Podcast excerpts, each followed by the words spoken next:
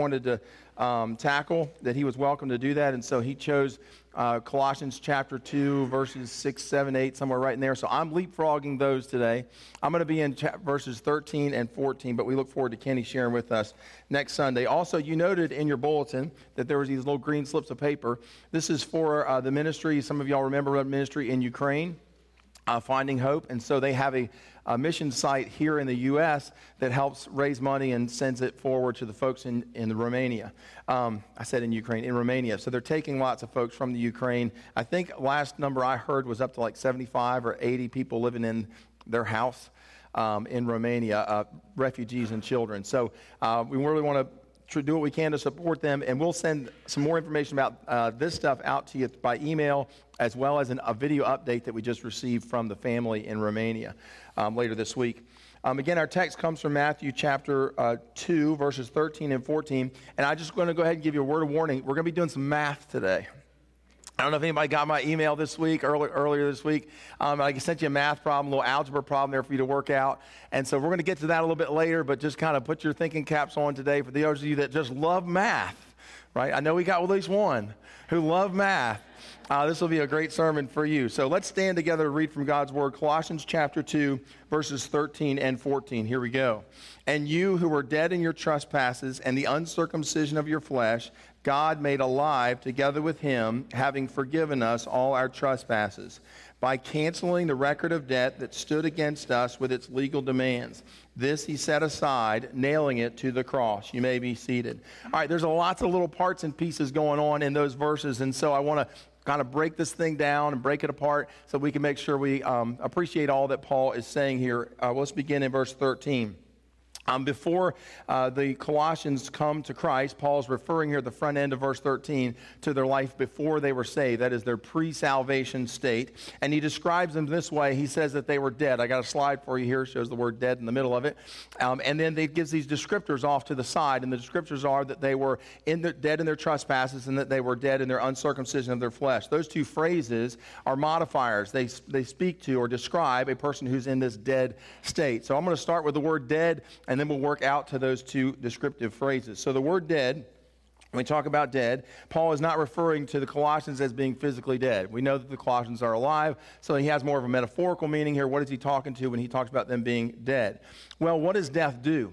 Death separates you and I from those that have gone on before us. So the land of the dead do not interact with the land of the living. It's just the same. The land of the living can't interact with or go visit with the land of the dead. So when Paul describes the Colossians as dead, he's describing people who are separated from God. That's his intended meaning when he uses the word dead here. He's talking about somebody who is separated from God. Two factors that point to this separation. Uh, number one is that they are dead in their trespasses, that is, in their sins. I've always liked how John Wesley defined sin. He defined it as a willful transgression of a known law of God. That means that you knew something was wrong, but you did it anyway. And so that's how Wesley kind of defines or quantifies sin, and that's sin. And so, so, Paul says, of anyone who has done this, that they are dead in their trespasses, that is, they are separated from God. The second descriptor that Paul gives of someone in this dead state is this phrase, the uncircumcision of the flesh. What does Paul mean by uncircumcision? Well, circumcision was a surgery that was performed on Jewish males when they were just a few days old. Very few people groups in the world did this to their populations broadly across the board during Bible times, but the Jews did. And because of this, the Jews were unique amongst the peoples of the world. They had something different about them. They had a sign, if you will, on their physical bodies, a scar on their physical bodies that would identify them as God's, God's person. So God could look down and say, hey, look, this is one of my children. This is one of my people. And so the uncircumcision of the flesh points to the fact that these Colossians, before they came into a relationship with Jesus Christ, were separated or were alienated from God. They, were, they didn't have the mark. They were not part of the family of God. That's what Paul is pointing out here when he talks about the uncircumcision of the flesh. Now, back up in verse 11, because of Jesus, Paul says, they were circumcised with a circumcision made without human hands. There was no surgery involved. So now that the Lord Jesus has come along, now he's entered into their life, these Colossian Christians have now been circumcised with a circumcision that was not made by human hands. And so it's a spiritual circumcision. God has accomplished this by sending his Holy Spirit. The Holy Spirit is the person who dwells inside of you. First, or I don't have this on the scripture, but Colossians chapter 6 and verse 19 says, Do you not know that your body is a temple? of the Holy Spirit. A temple is where God dwells. The Holy Spirit dwells inside of the believers. So the Holy Spirit is that scar, that, that sign upon the physical body now that we as believers have that identifies us as God's own. Now, it's important for us to stop right here and note that circumcision was only a sign. It was a sign of this relationship, of the covenant. Circumcision did not save anyone. Just because a Jew was circumcised did not automatically qualify them for heaven. Faith in God is what qualified them, what made them uh, God's people. Paul writes Ephesians chapter 2 and verse 8, "For by grace you have been saved through faith, not through circumcision, saved through faith." He writes over in Romans chapter 4 and verse 3 that Abraham believed, that is, Abraham had faith in God, and it was counted to him as righteousness. Notice he doesn't say that because Abraham was circumcised, God counted that to him as righteousness. It was his faith in God that allowed this relationship to be inaugurated. Being circumcised did not save the Jewish people any more than putting money in a church offering plate will save you. Amen? So the uncircumcision of the flesh is a way of saying that these Colossians, before they came to faith in Jesus Christ, that they were not part of the people of God. That's what Paul is pointing out here. So, two phrases describing the one word, the word dead. Dead in their trespasses, dead in the uncircumcision of their flesh. All of this indicating a separation that existed between the Colossians and God in their pre salvation state. Paul then contrasts the Colossians who were dead in, formerly dead, with their new present status. At the end of verse 13, uh, here's a slide, got a slide for you here uh, of verse 13. Paul says, They are made alive with Christ, who has forgiven us all of our trespasses. So, whether a Jew or a Gentile, we all have the same problem. And the problem is that we need to have our sins forgiven. You'll notice that Paul, here in verse 13, begins a transition and uses the word us. He's saying, hey, look, this is a Jewish problem and a Gentile problem. We all need forgiveness. We have all fallen short of God's glory. And so this is a universal, and so he says, hey, look, Jesus is the universal cure, that God has forgiven us all of our trespasses. This statement and the statements that follow, again, point to both Jew and Gentile alike. Look at verse 14 with me. By the way, I'm, I'm going to show you here in just a little bit. I'm going to give you an illustration. I know this is all uh, technical jargon working through all these phrases, tying all this stuff together, and trying to make sure we get, get our heads wrapped around. I'm going to give you an illustration in a little bit that's probably going to confuse you anymore, or confuse you more, but we'll, we'll see how that goes. Uh, verse 14. Here is how the cross of Christ made possible this forgiveness that we all need. Paul writes, verse 14. On the cross, God canceled the record of debt that stood against us with its legal demands. So here's our slide about ma- being made alive. God is a holy God, and because of that, God cannot just allow us as unholy people who have sin stained on our hearts to come into his presence. I mean, if we were to walk into God's presence and we got in the presence of his holiness, I mean, we would just be evaporated, right? He would flick us off out of heaven like you'd flick a flea off a, fly, off a dog's back. I mean, he would just send us flying. Um, and also, God is a just God, so God can't just dismiss our sins outright and say, hey, look, I'm just going to forgive you on no basis at all. So a sacrifice has to be made for those sins. And so, in order for God's holiness and for his justice to be satisfied, one of two things has to happen. Either you and I are to be condemned and sent to hell forever for eternity, separated from God permanently forever, or someone else who is perfect, who has never sinned, who is flawless, can give their life as a substitute for the just penalty that is due to you and I. I was talking to my daughter about this this past week that Jesus Christ went to the cross so that you and I wouldn't have to. That's what Paul's pointing to. And Jesus is the person that lived a sinless life, therefore making him the perfect sacrifice.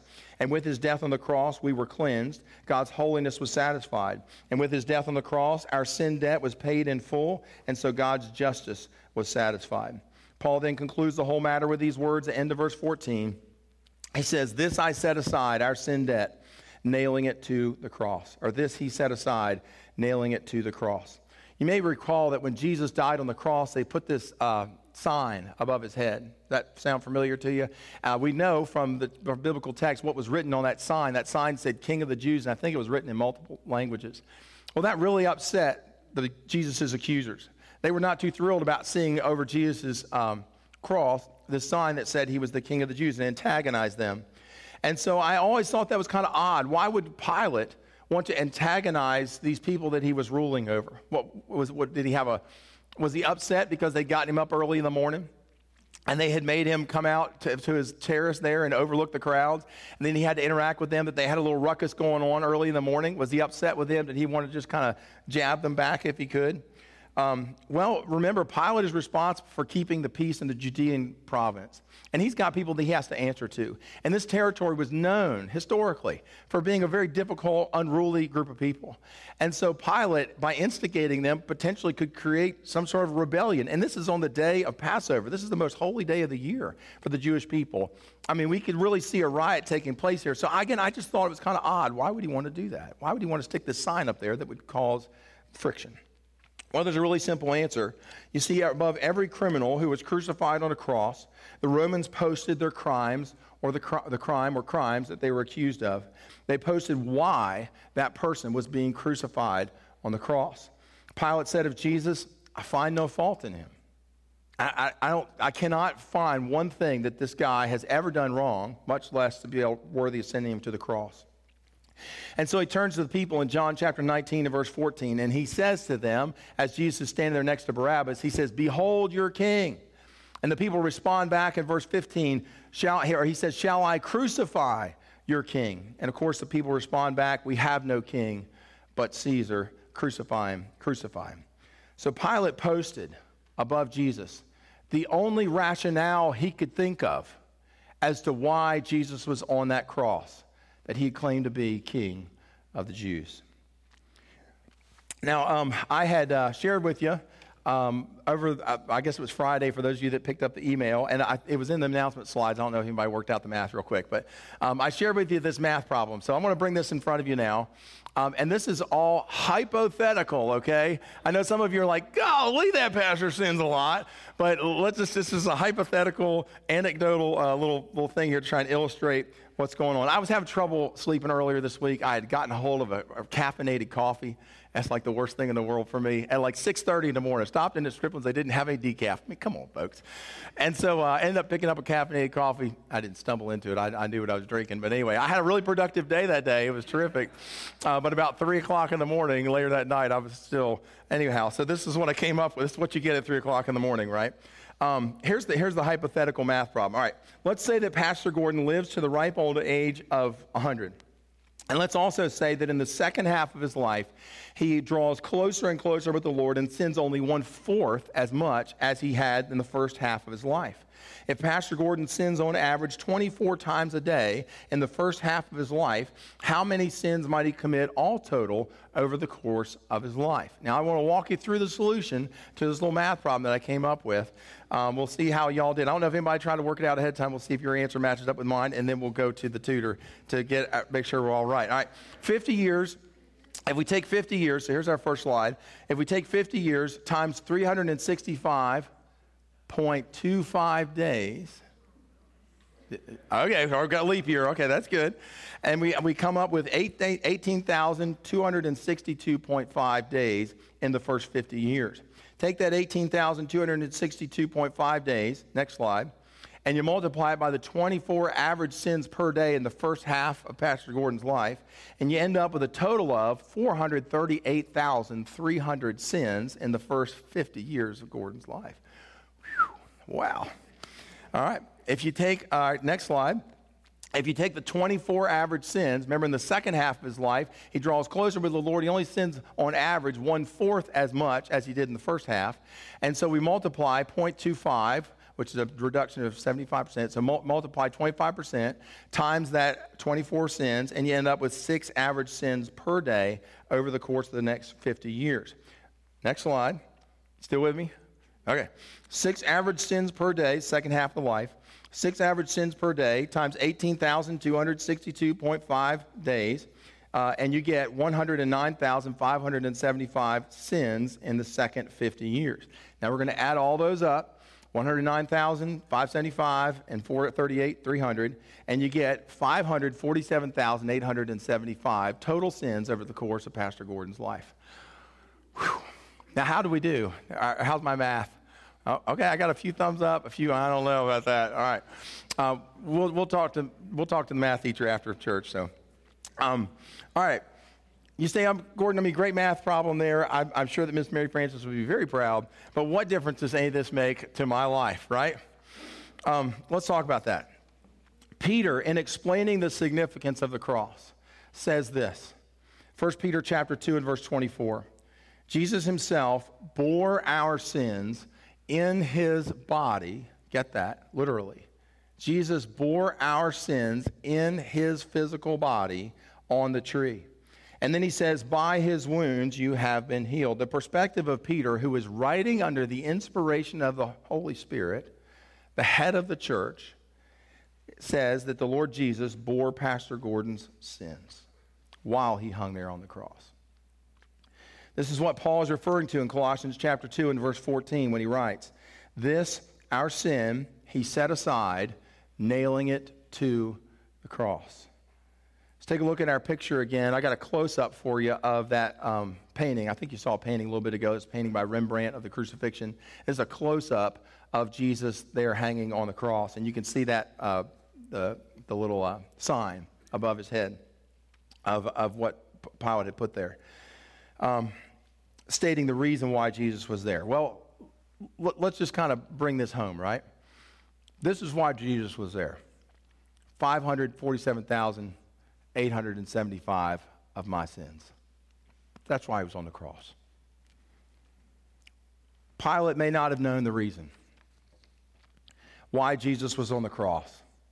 He said, This guy's innocent. I, I, don't, I find no fault here. But God the Father knew the reason, and Jesus, God the Son, knew the reason as well. It's as Paul says over in 2 Corinthians chapter 5 and verse 21. He writes, For our sake, God the Father made God the Son to be or to become sin who knew no sin. Jesus became my sin. Why? So that in Jesus we might become the righteousness of God. Friends, Jesus took on our sins in his physical body. He became our sins so that we might become the righteousness of God. Now, let's extrapolate this out a little bit further to your life and mine. Let's say that on, I'm an average person, right? I, I commit sins on, on an average basis. And if you take my 547,875 sins and you multiply those by the number of people that are here this morning, let's say there's 175 of us. We multiply that out, that would be 95 million, just our church, 875,125 sins that were laid on Jesus on the cross because of us. Extrapolate that out a little bit further. If you take the 547,875 average sins and multiply that by the population of Oconee County, right around 40,000, 40, um, you get 21 billion, 915 million sins that Jesus bore on the cross just for the people who are living today in our county. Let's go one step further. Consider the population of the world. Just in the present, 7.8 billion people. The math comes out to roughly 39 septillion sins. That's the number 39 with 24 zeros behind it. That Jesus bore in his body while hanging on the cross. say, Gordon, that's really impressive. And when I step back from those numbers, I mean, it does kind of give you a sense of respect for what Jesus did. But besides the enormity of what Jesus experienced, I still don't quite understand what difference this makes to me. Well, first of all, if there's any doubt as to whether or not God loves you, as to whether or not God is crazy about you, friends, seeing those numbers, and recognizing what Jesus was willing to endure on our behalf, that should settle any doubt we may have. To endure all that he did, to have the sins of the world and their great quantity heaped upon his soldiers, friends, that speaks of a great love of which there is none greater. Jesus said it like this John 15 and verse 13 Greater love has no one than this, that someone would lay down his life for his friends. The Apostle Paul, writing to the Romans, stands uh, talking about what Jesus was willing to do. Um, he says, Romans chapter 5 and verse 8, God shows his love for us in this while we were still sinners, Christ died for us. That is when I was still in my rebellion, Christ went to the cross for me. Before I had ever made the first step toward him, before I had ever said yes to God, yes, Lord, I want you to have my life. Okay, now I'll go die for you. See, friends, that's not the order. Jesus went to the cross before I had ever turned my heart toward him. While I was still a sinner, Christ died for us. Second difference that this makes the first is that God loves us unconditionally. The second difference is to notice that God, Jesus forgave all of our sins. Jesus didn't pick some of the sins out of the 547,875 that I committed and said, I'll take care of these, but some of this other stuff, I don't have anything to do with it. Gordon, you're going to have to sort that out on your own. He was not selective in what sins of yours and mine he would receive, he simply took them all. Paul writes Colossians chapter 2 and verse 13 that Jesus having forgiven us all our trespasses. And friends, Paul had some big stuff to hand over to Jesus. I mean, he had stood there while Stephen was martyred to death, separated husbands and wives, threw men in jail, threw women in jail, made orphans out of their children over and over again for years. He was a notoriously evil man. And yet he says that Jesus has forgiven us all of our sins, right down to the even little white lies. Third difference this makes to your life and mine is that whatever debt we owed God, whatever price we needed to pay for our sins, Jesus, through his death on the cross, canceled that debt. Paul mentions this in Colossians chapter 2 and verse 14. He says, by canceling the record of debt that stood against us with its legal demands. Now, to illustrate this, I got one more math problem for us. Can y'all hang in there with me for one more math? I'm on a math problem thing today, so I'm going to do the math problem. I figured, pun intended, that I might sum it up this way and tell you what difference all this makes, and hopefully we'll add some value to. Anyway, that, that, I thought that was sort of going to be funny, but it went where I thought it would go. So, anyhow. Um, here's our illustration the zero factor. How many sins did Jesus bring to the cross? Five thousand? No. He brought zero to the cross. And that's what Pilate said. I find no fault in this guy. Jesus lived a sinless, perfect life, making him the only suitable sacrifice for your sins and mine. And so, what happens to any number, any number, when we multiply it by zero, right? It's zero. Our sin, Jesus canceled out our sin debt. It doesn't matter how bad or how many or what quantity or where we've come from or where we, what, how we were living, how rebellious we got before we got to God. When we, met, when we meet up with the Lord Jesus, who brought zero sins to the cross, he cancels out our sin debt before God. That's what Jesus has done. And that's what Paul is pointing out there in Colossians chapter 2 and verse 14 when he writes, by canceling the record of debt that stood against us with its legal demands. Last point, and I'll be very brief. If you're here today and you have never put your faith and your trust in Jesus Christ for the forgiveness of your sins, friends, I want you to get your head wrapped around what Jesus has done for you. The price for your sins has already been paid. You need bring nothing more to the table. You don't need to bring your good works. You don't need to bring your money to a church offering plate. You don't need to bring anything. All you need to do is turn to the Lord Jesus for the forgiveness of your sins. The Bible says he is faithful and just and will forgive us of all of our sins. Something for you to think about. I want to close out this morning with a prayer, then we'll turn to our time of communion. And during our time of communion, let's just spend some time meditating on what the Lord Jesus has accomplished, what he has done for you and for me. Our hearts should be full of gratitude like Paul's was, especially when Paul, looking back over the course of his life, recognizes the enormity of what he put on Jesus on the cross. Friends, Jesus has done the same thing for each and every one of us. Let's bow our heads together. Most gracious God, we thank you today for speaking to us from your word. We thank you for a, just a fresh glimpse of what it is that you accomplished and your willingness to accomplish this on our behalf. God, as we turn to a time of communion now, and we're reminded of your broken body and of your shed blood that made this canceling of debt possible, may our hearts be filled with gratitude. Lord, if there be any here today who have not entered into that relationship with you, Lord, may they do so in this time of quiet.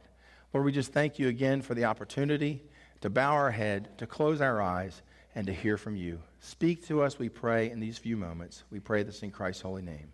Amen.